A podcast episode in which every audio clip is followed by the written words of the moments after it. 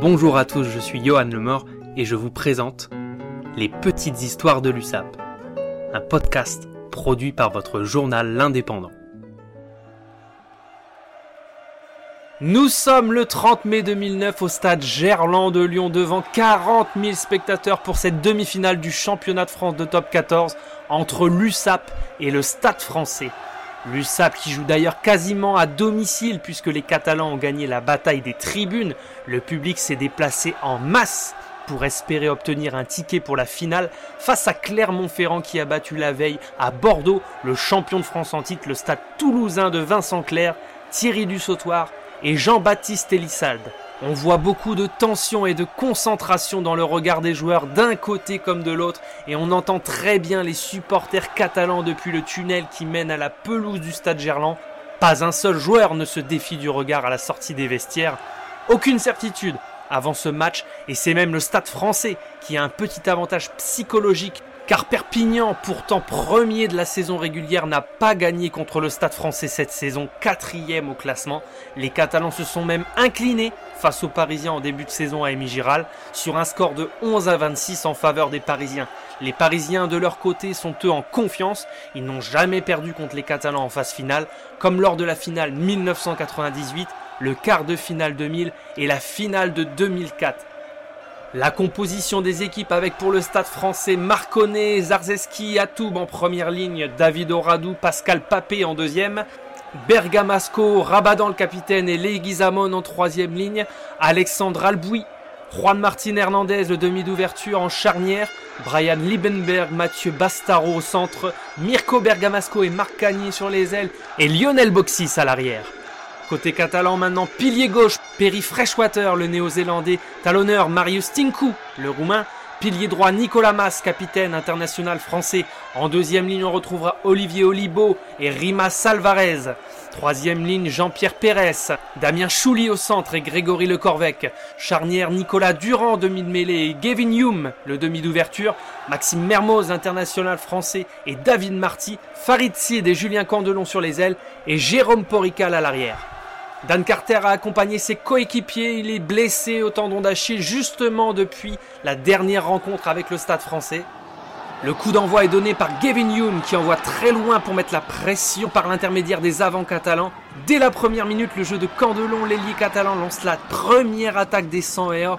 Il dérape, se fait plaquer par deux Parisiens il se relève et élimine trois joueurs, transmet à Gavin Hume qui se heurte à Le Corvec pour éviter le plaquage de Bastaro, mais le Parisien Liebenberg a plaqué le Catalan sans le ballon. L'arbitre siffle alors la première pénalité du match en faveur de l'USAP. C'est Jérôme Porical qui bénéficie d'un léger vent favorable et qui rate largement son coup de pied 0 à 0. Hernandez du Stade français va gagner une touche dans le camp des Catalans pour tenter d'amener le danger côté parisien Longue chandelle effectuée, mais un hors-jeu est sifflé contre les Parisiens. Le ballon est dégagé par les Catalans qui gagnent la touche. Youm qui s'empale sur le mur parisien. Nicolas Mas charge et l'arbitre laisse jouer. Farid Sid est bien plaqué par Zarzeski. Sur ses 5 premières minutes de jeu, c'est Perpignan qui construit sa bonne première séquence de jeu en rentrant dans les 22 du stade français. Le premier gros tampon du match est à mettre à l'actif des joueurs bleus par l'intermédiaire de Bergamasco sous la pression de Youm et des Catalans de Perpignan L'arbitre siffle la deuxième pénalité en faveur de Perpignan, une pénalité tout à fait dans les cordes de Perpignan, encouragé par son public porical à 25 mètres, transforme cette fois-ci pour ouvrir le score. Perpignan 3, Stade français 0. La bonne entame de match des Sankéors est récompensée.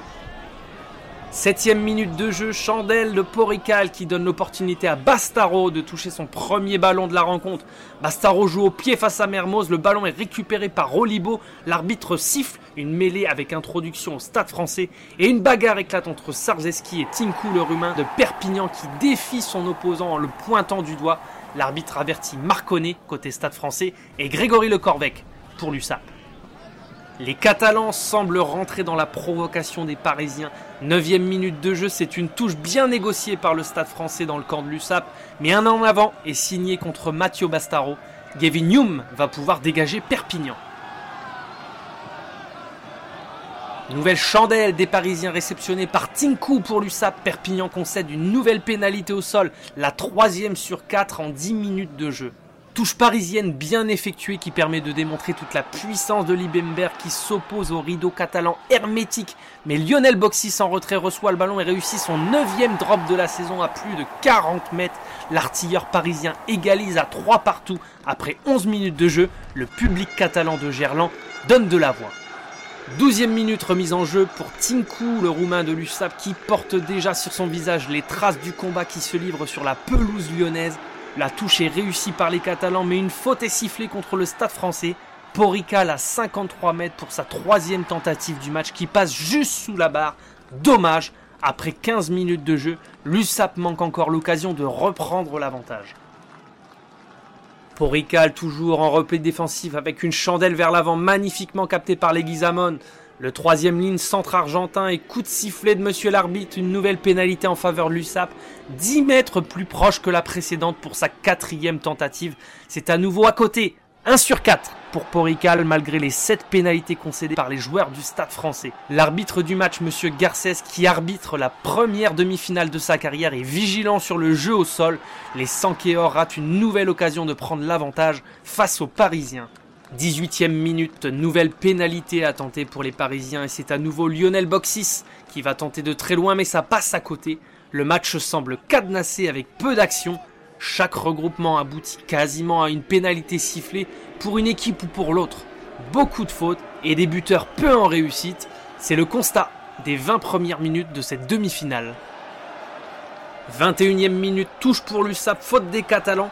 Coup franc joué vite par le stade français à 5 mètres de la ligne de but des Catalans. C'est chaud côté parisien. Ça ressort pour Alexandre Albouy, mais une nouvelle fois, c'est sifflé contre les Parisiens. Fou, ça fait du bien. Les Catalans vont pouvoir se donner un peu d'air. Touche perpignanaise avec une belle prise de balle de Damien Chouli qui dévie pour Mermoz. Gavin Hume qui donne à l'intérieur pour Candelon. C'est bien joué pour Porical tout seul. Ça y est, la demi-finale est enfin lancée. Les Parisiens réclament un pied catalan en touche, mais l'arbitre calme les Bleus et valide l'essai sans la vidéo. En voulant se faciliter la transformation, Porical a mis un pied en touche. Dominici sur le banc parisien proteste, mais l'essai est validé et transformé par Porical. 24e minute, Perpignan mène 10 à 3 dans cette demi-finale. Chandelle de Boxis, le ballon est capté par Chouli, c'est relâché et récupéré par les Parisiens et Juan Martin Hernandez quasiment face au poteau. Il rate son drop, Perpignan peut se dégager, il reste moins d'un quart d'heure pour cette première mi-temps. Changement pour Paris avec la rentrée de Roncero, l'international argentin en lieu et place de Atoub. Le jeu reprend avec une touche pour Perpignan. Prise de balle Olibo, Mermoz, les Catalans jouent et tente de gagner du terrain. Mais les sifflets avec une introduction pour le stade français, il y a de l'intensité dans les duels.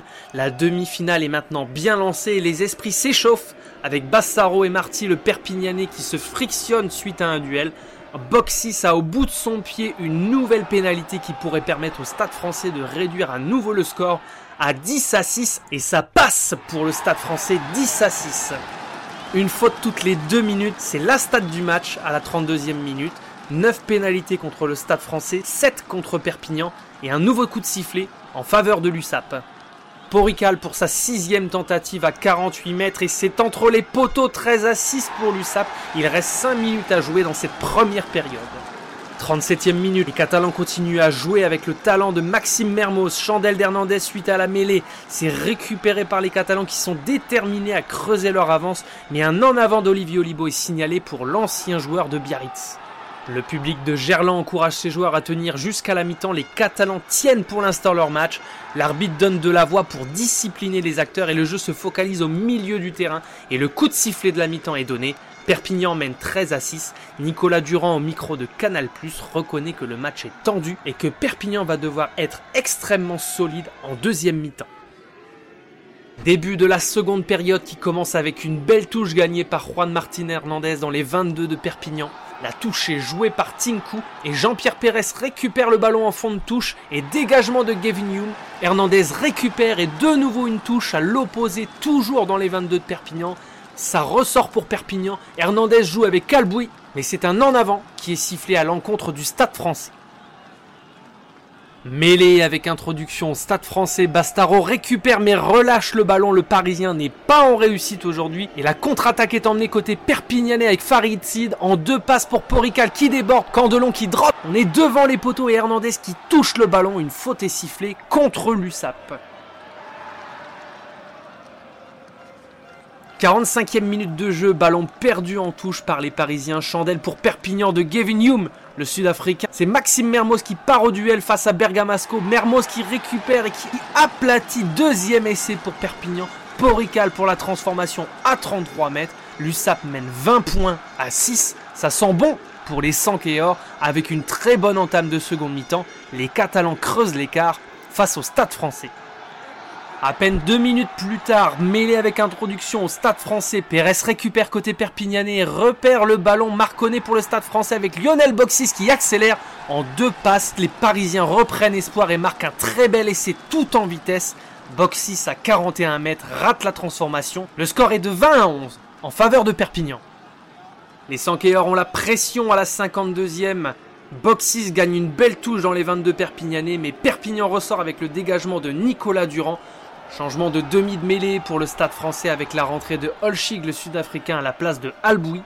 Nouveau changement pour le stade français, entrée de Nicolas Jean-Jean à la place de Bergamasco. Touche pour le stade français et pénalité. Le joueur de l'USA pousse celui du stade français qui ne peut pas attraper le ballon. C'est donc Lionel Boxis à 38 mètres pour une nouvelle tentative et c'est bon. 20 à 14. Attention pour Perpignan. Le match est en train de tourner, les Catalans ont besoin de se ressaisir, l'essai de Boxis tout en vitesse a fait mal, les Sankeors ont probablement en tête leur dernière demi-finale perdue contre Biarritz en 2006 et Clermont en 2008. Touche pour le stade français, Zarzeski, Leguizamon. Il est plaqué par la défense catalane. Il ne libère pas le ballon. Pénalité contre le stade français. Gavin Hume ramène le jeu dans les 22 mètres du stade français. La touche est lancée par Guirado. Déviation de Chouli sur Durand. Hume, on progresse pour l'USAP. Marty, Candelon à l'intérieur. Ça ressort pour Olibo. Durand, Gavin Hume. Maxime Mermoz fait parler son explosivité. Il y va, il est repris par le plaquage de Leguizamon.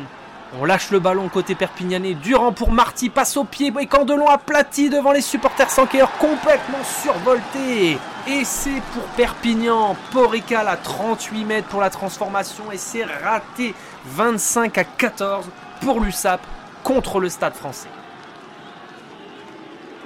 Le public perpignanais encourage son équipe, il reste un gros quart d'heure à jouer. C'est l'ambiance dans les tribunes catalanes, mais à tout moment le stade français peut revenir avec la puissance de Bastaro. Olchik pour Boxis qui navigue, pour Gasny à l'extérieur. Les Parisiens reviennent dans le match. Boxis transforme entre les poteaux 25 à 21 pour Perpignan. Attention, il va falloir tenir et pourquoi pas marquer. Il reste 10 minutes à jouer dans ce match. Énorme suspense sur la pelouse de Gerland à chaque fois que Perpignan a marqué.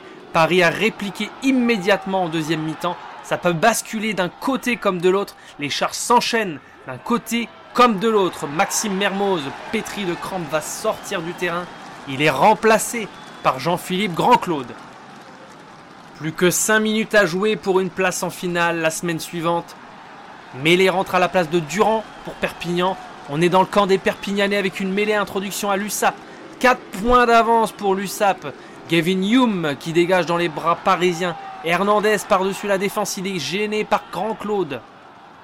On approche la fin du match, mêlé avec introduction d'Olchik pour les Parisiens, ça pousse côté catalan, on la veut cette finale et pénalité. Mathieu Bastaro qui joue très vite, le ballon est chargé, il lâche encore le ballon, c'est terminé. Perpignan est en finale. Après Castres, Biarritz, le Stade toulousain et le Stade français, il y aura cette année un nouveau champion qui sera soit l'USAP, soit Clermont-Ferrand. C'est la fin du suspense. Le premier de la saison régulière sera en finale cette année. On savoure mais on ne s'affole pas, dit Nicolas Mas au milieu de son équipe qui est rassemblée au milieu du terrain. Bravo à l'USAP qui a su tenir le coup et marqué un essai de plus que son adversaire aujourd'hui au terme d'un match cadenassé en première période et plus débridé en deuxième.